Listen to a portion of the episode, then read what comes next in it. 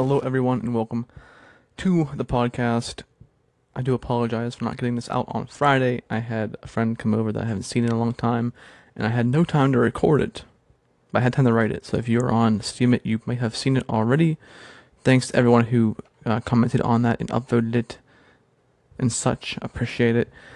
Um, I'm going to do, uh, we're going to talk about open source today, as the title says. I want to talk about some things. First, um, I, I have chosen, I've chosen, I have chosen to not continue with any weekly type content such as the tech news or the crypto loss stuff that I was doing because I want this podcast to have content that someone can come to and listen to the segments, or the episodes, and still get value from it in a few years down the line. Like PGP is not going to change that much from when I recorded it. Same with Linux. Like very good information that's going to that will last a lifetime, or as close to it as possible, like longer than a week in crypto- cryptography or uh, cryptocurrency. And we all know that cryptocurrency changes so fast that even the week after is not going to be the whatever I said the the day after is not the same as the day I said it. So I'm gonna drop I'm gonna drop that stuff and just focus on content that is um, useful for people in years in the future. So this is about open source today. It was from Friday. Tomorrow, if, it, if you're listening to this the day, the day it comes out, I'll be doing another uh, one to make up for the fact that I'm, I'm behind um, from today's post on Steemit.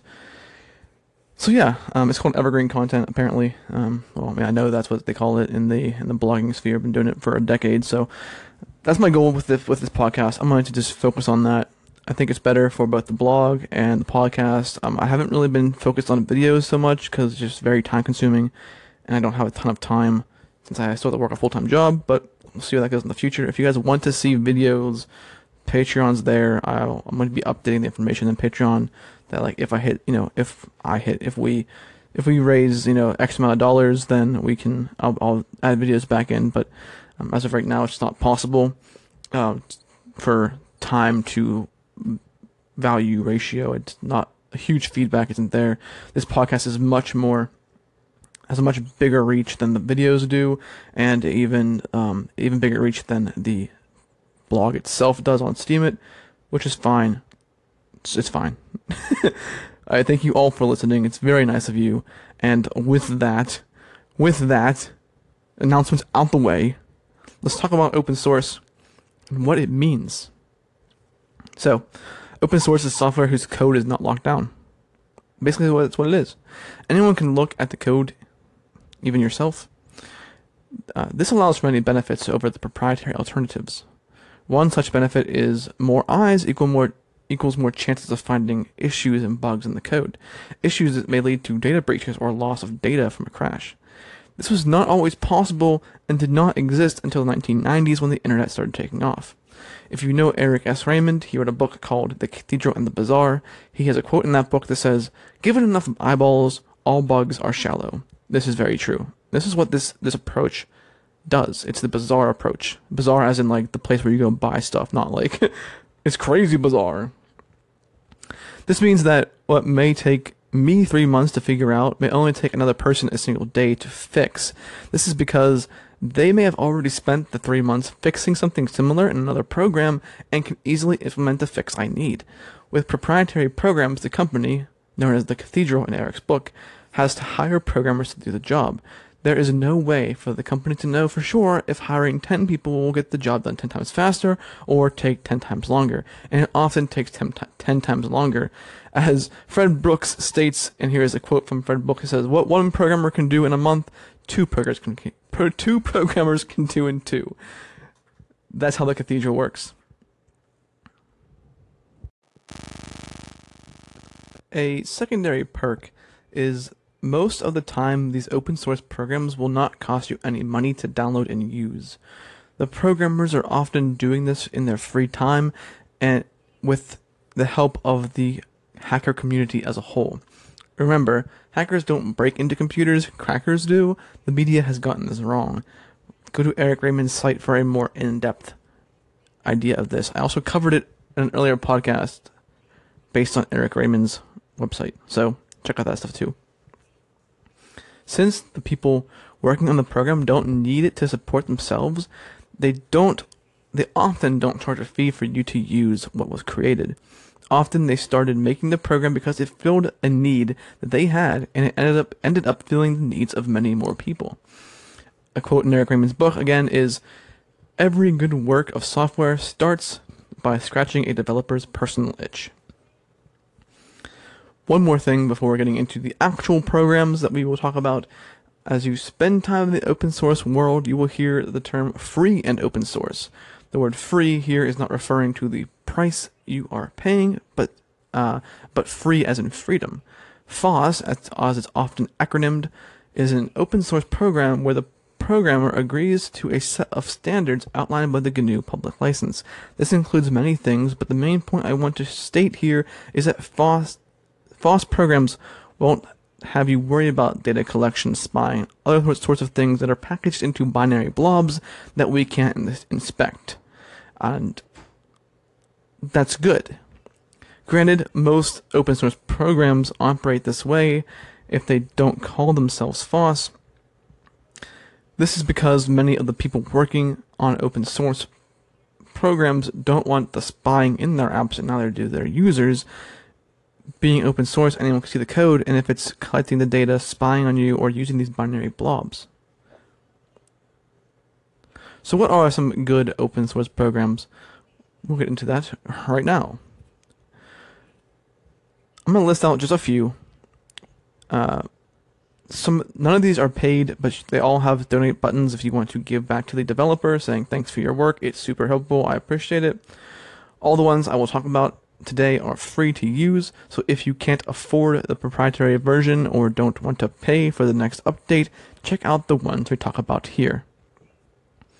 They are just as good as anything you can pay for, and every update that gets released is free, at least at the time of me writing this. The first thing we want I'm going to cover is called VLC, and on their website, they describe themselves as a cross platform multimedia player and framework that plays most multimedia files, as well as DVDs, audio CDs, VCDs, and various streaming protocols. I have used VLC even before I was a pure Linux user. The best program to play videos or stream content online, in my opinion. The streaming the streaming of VLC is not like OBS, which is also open source, where you stream your content, but is where you stream other people's content to into your machine.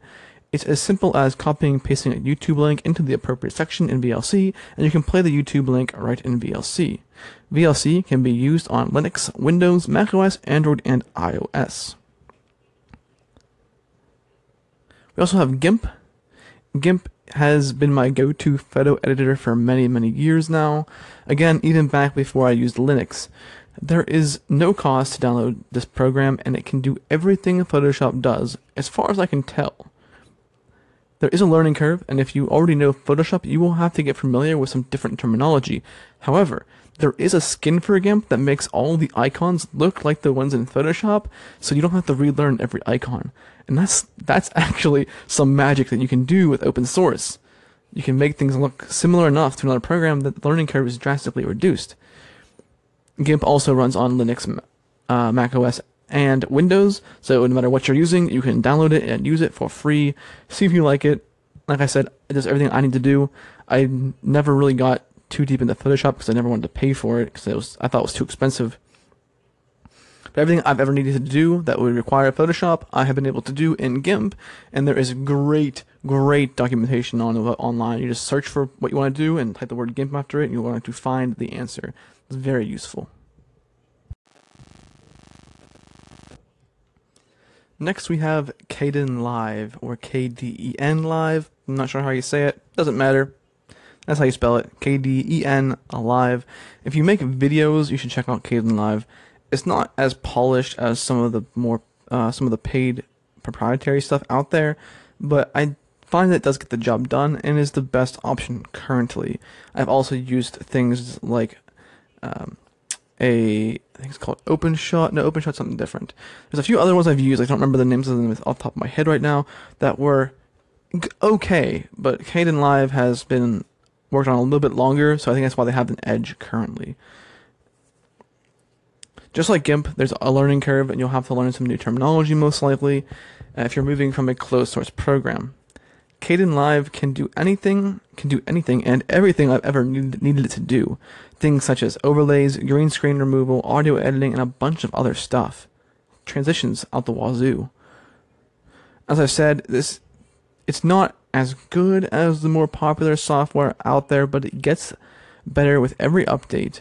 The only it's the only video editor I've ever actually used at this point, so I can't say if it's you know tremendously terrible compared to its competitors out there or not. I've um I've not other than the other open source ones I've used, this is the only editor I've used at, at this level of performance. So how about a replacement for Microsoft Office? There is two. There is two. There are two of these. There is WPS Office and there is LibreOffice. Both of these are great alternatives to Microsoft Office. They both allow you to edit and save files in docx formats or any other Microsoft file type if you need to. You can also read files from this um, from this file type as well. You can load them up, edit them, save them, move on. It's just very nice. I've used both and have found both and have both of them installed right now. If you want a more modern feel to your Office suite, go with WPS. They have the more updated look that, that you would find in something like Microsoft Office. If you want something um, that is more of an older style, then LibreOffice will be more your more your more of your uh, your speed, I guess, more of your choice because it has an older feel to Microsoft Office. They both have done a great job with making it look enough like Microsoft Office that moving somebody from Microsoft Office to one of these alternatives it makes it's very easy. So if you're using an old version of Microsoft Office, use move to LibreOffice, it'll feel much more intuitive. If you're using a newer version of Microsoft Office, use WPS Office because it'll feel more intuitive. If you're if you're more concerned about having a solid Office suite that's been around for a while, I would recommend LibreOffice because it has been around longer.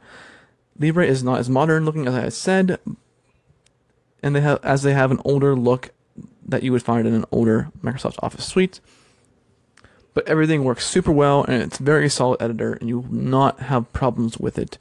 Um, you probably wouldn't have problems with WPS Office either. I have been using WPS Office more lately, um, just because you know it looks pretty, which is a kind of a silly reason to use anything, but that's what I've been doing. And I've been able to do everything I can do in LibreOffice. However, I can't recommend it if you need something that will always work, I don't know if it'll always work or not, whereas LibreOffice always works. LibreOffice used to be called, used to be called OpenOffice, and they changed it to LibreOffice because Libre has a connotation of being free and open source, and that is exactly what this is. There are no binary blobs in the software, and you can be sure that your freedoms are respected by using this software. Thank you so much for listening. This was kind of a short one. I appreciate your time. Anyway, it was very nice of you to stay, hang around and listen to this podcast. If you have any questions and you are on Anchor, please call in and ask. If you are not on Anchor, you can simply tweet me at JRSwab. I'm on Mastodon as well, and you can get a hold of me there. If you want to hear my opinion on cryptography, uh, cryptography, cryptocurrency updates and such, and what's happening in that space, I will still touch on them in my daily audio audio logs. So if you want to listen to that, uh, you have to get Anchor to listen to that, or go to Anchor FM slash JRSwab to hear the updates every morning, Monday through Friday. Um, I do those audio logs just saying, hey, this is what's happening, and, you know, just more of like my life kind of stuff, but there's also going to be, that's why I'll talk about the cryptocurrency stuff, because it's more of a one and done. There's no saving that information. It goes away after 24 hours. Thanks again for, for listening. I appreciate your time. Have a great one.